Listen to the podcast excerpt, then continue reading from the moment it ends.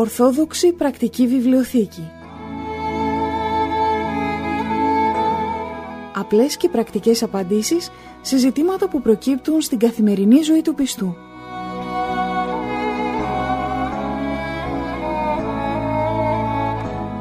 Στις απορίες μας απαντά ο Αρχιμανδρίτης Πατυρνικάνορ Παπα-Νικολάου, καθηγούμενος της Ιεράς Μονής Αγίας Τριάδος Παρμού Ολύμπου.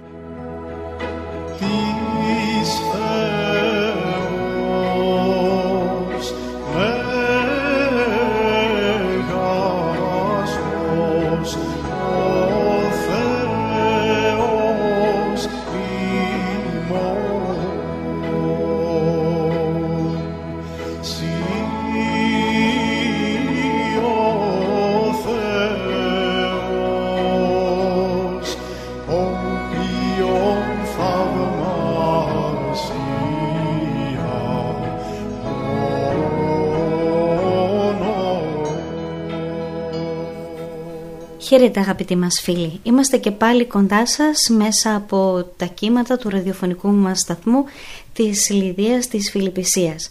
Κοντά μας είναι και πάλι ως αρρωγός βοηθός ο πατήρ Νικάνορ Παπα-Νικολάου, ο πάτερ την ευχή σας. Την ευχή του Κυρίου.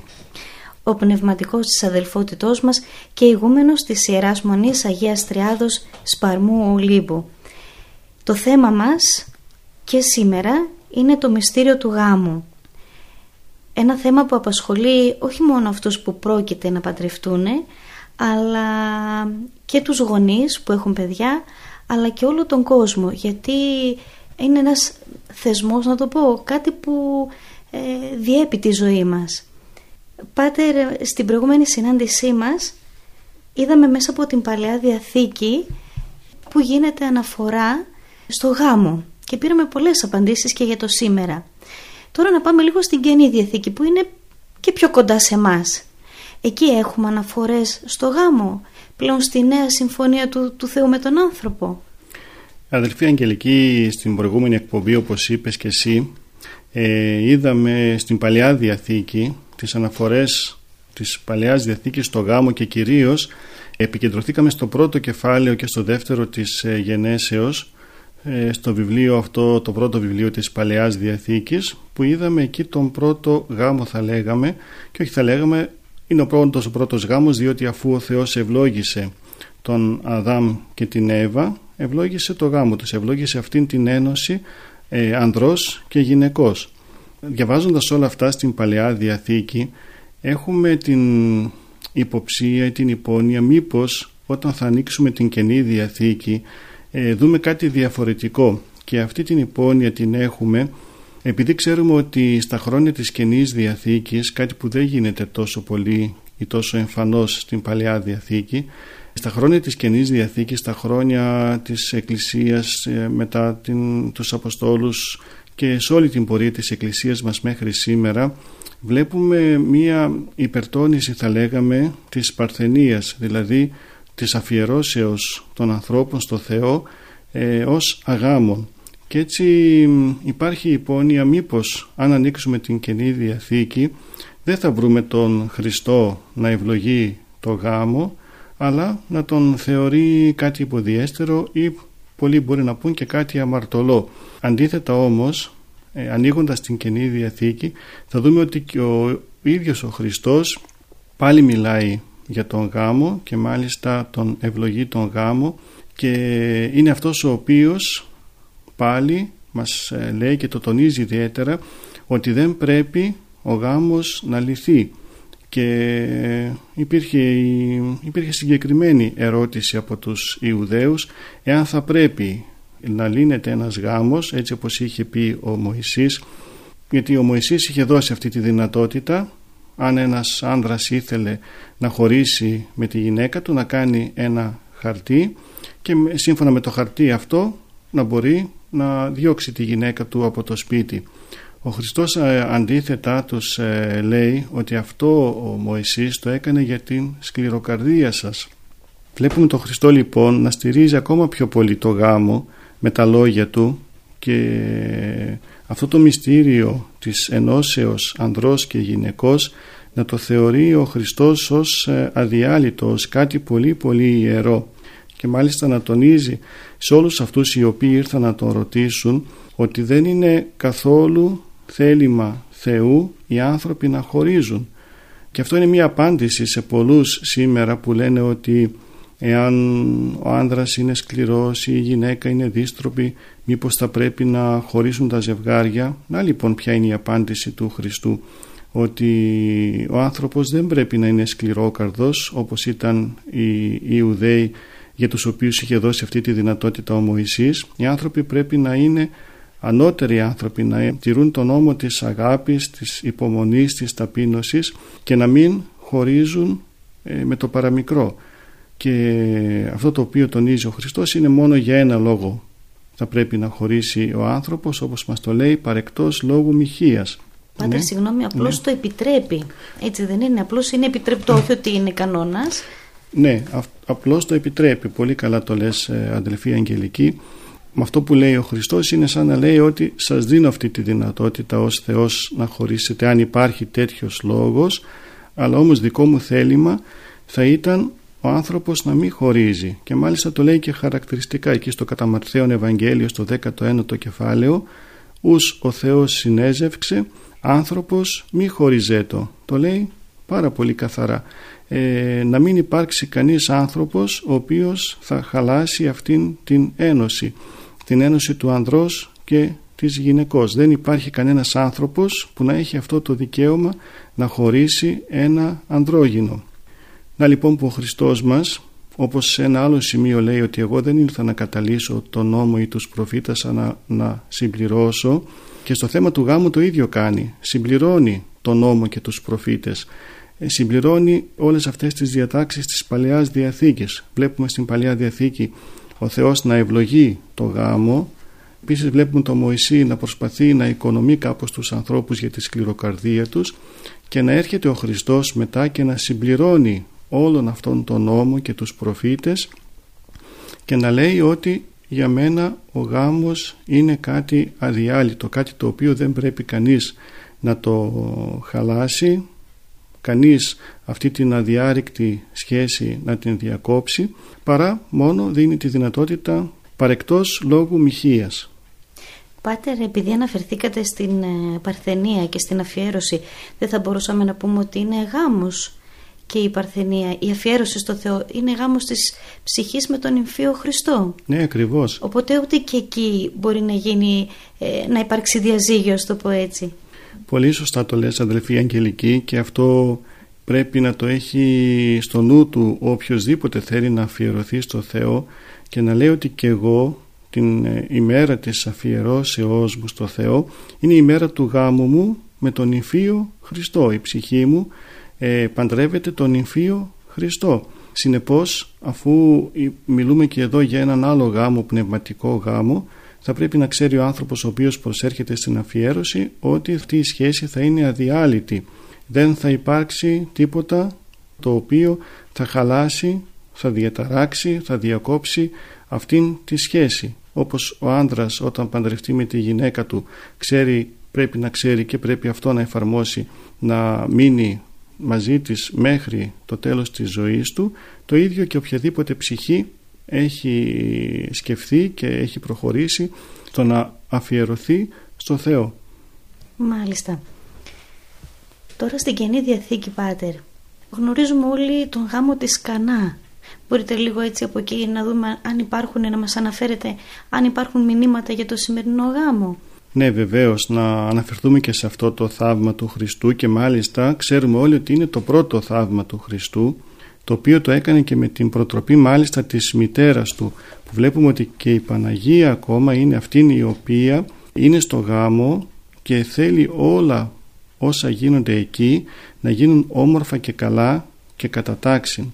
Και μάλιστα μας κάνει εντύπωση που ο Χριστός θέλησε το πρώτο του θαύμα να γίνει σε έναν γάμο. Δεν μας μιλάει πολύ για γάμους η Καινή Διαθήκη. Δεν βλέπουμε το Χριστό συχνά να πηγαίνει σε γάμους, αλλά όμως το πρώτο του θαύμα είναι μέσα σε ένα γάμο και με αυτόν τον τρόπο ο Χριστός θέλει να τονίσει σε όλους μας πόσο η Ιερά θεωρεί αυτή την ένωση ε, ανδρός και γυναικός.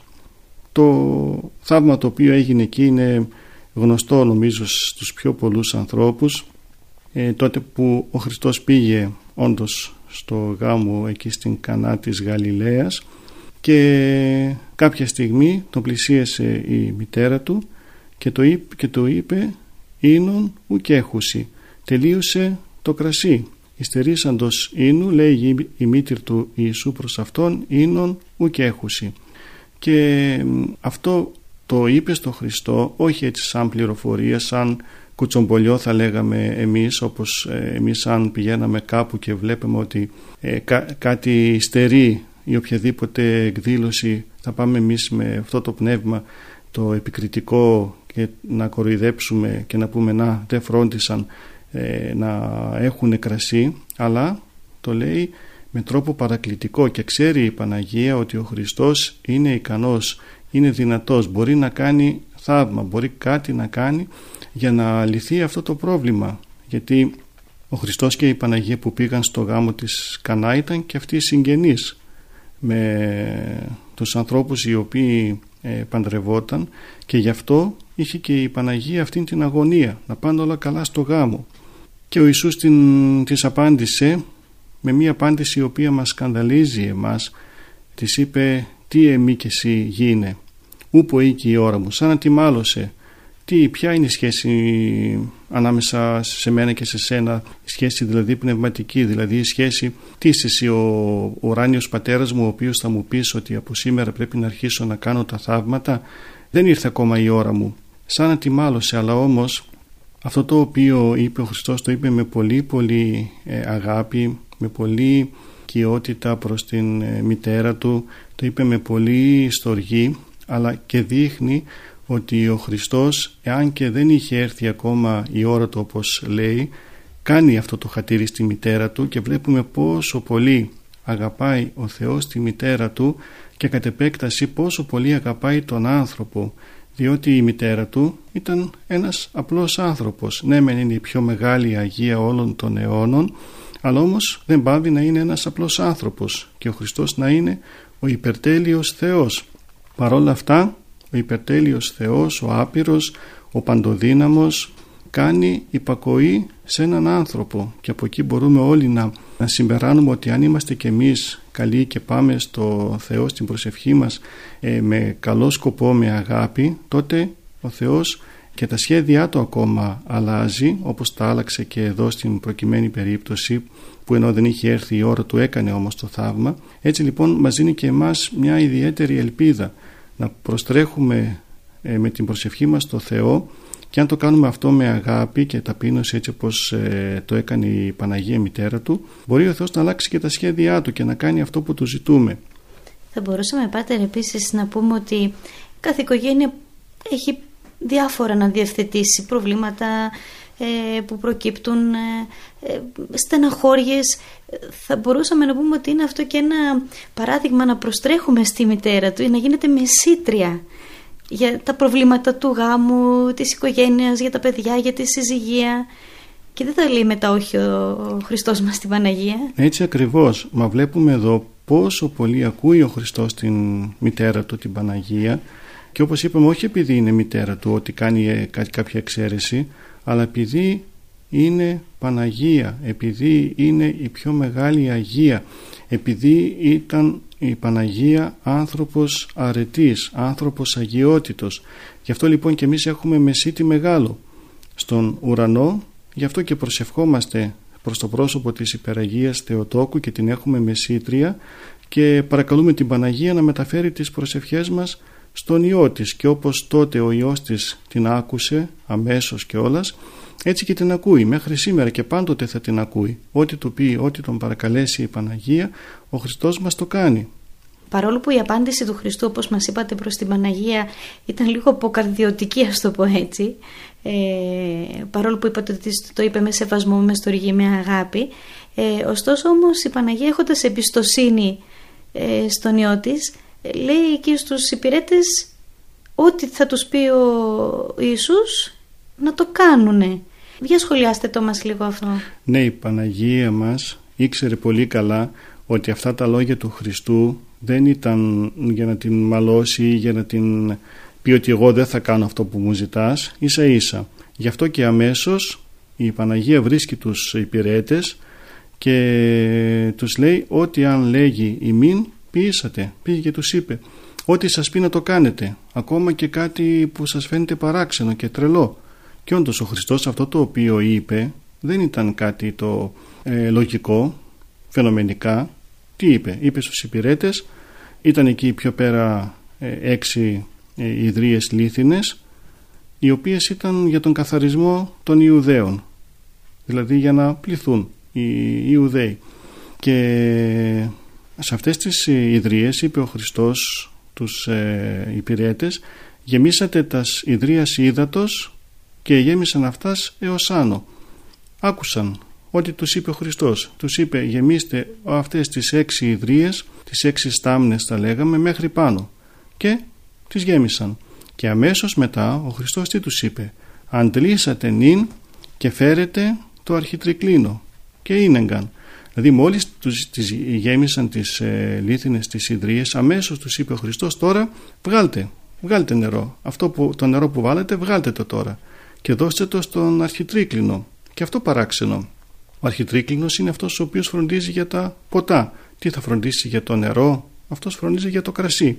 Και όμως οι υπηρέτες, ε, επειδή έκαναν πλήρη υπακοή σε αυτά που τους είπε η Παναγία που τους είπε να ακούσουν τον Χριστό αμέσως λοιπόν υπάκουσαν στον Χριστό έβγαλαν από το πρώην νερό από τις ε, ιδρύες και βέβαια αυτό που έβγαλαν δεν ήταν πια νερό αλλά ήταν κρασί.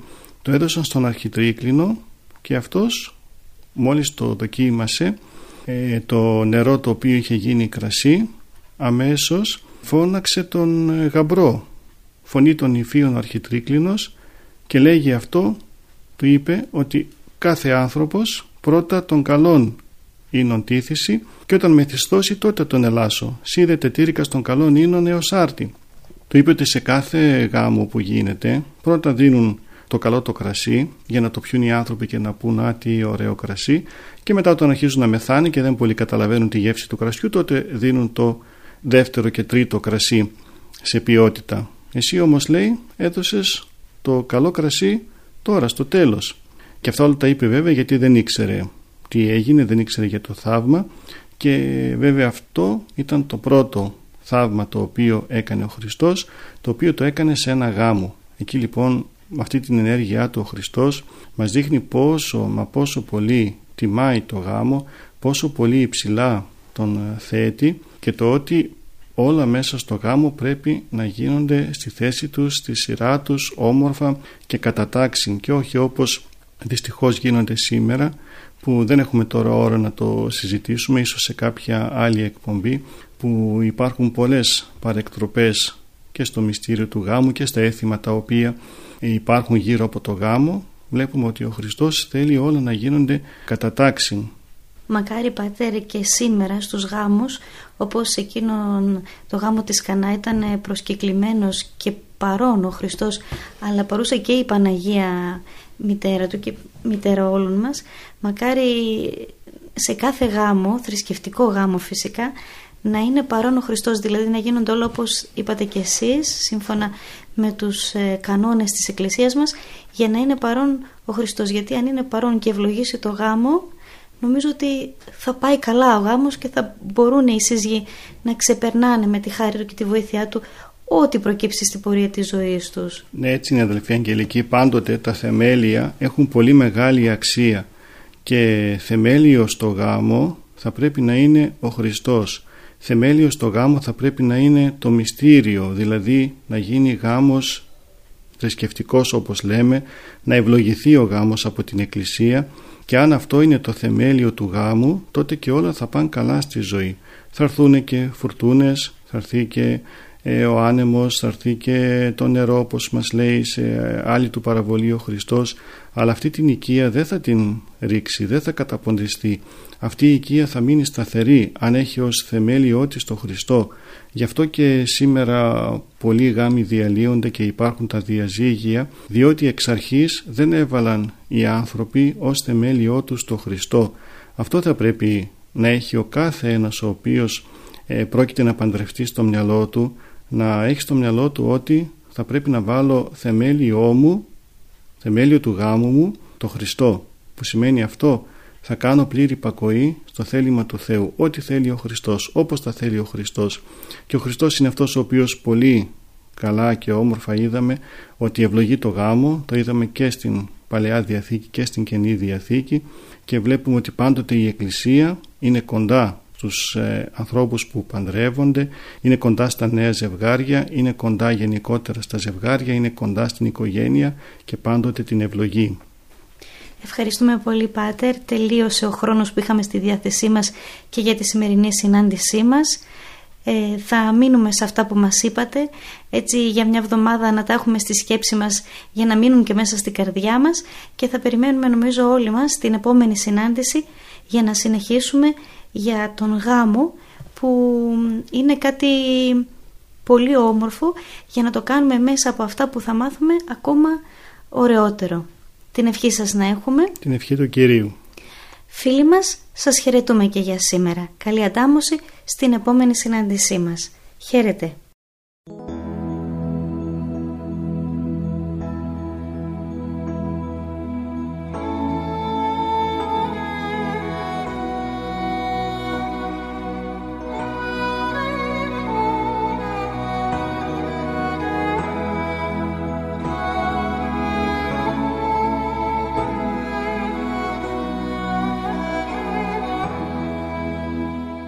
Ορθόδοξη Πρακτική Βιβλιοθήκη Απλές και πρακτικές απαντήσεις σε ζητήματα που προκύπτουν στην καθημερινή ζωή του πιστού.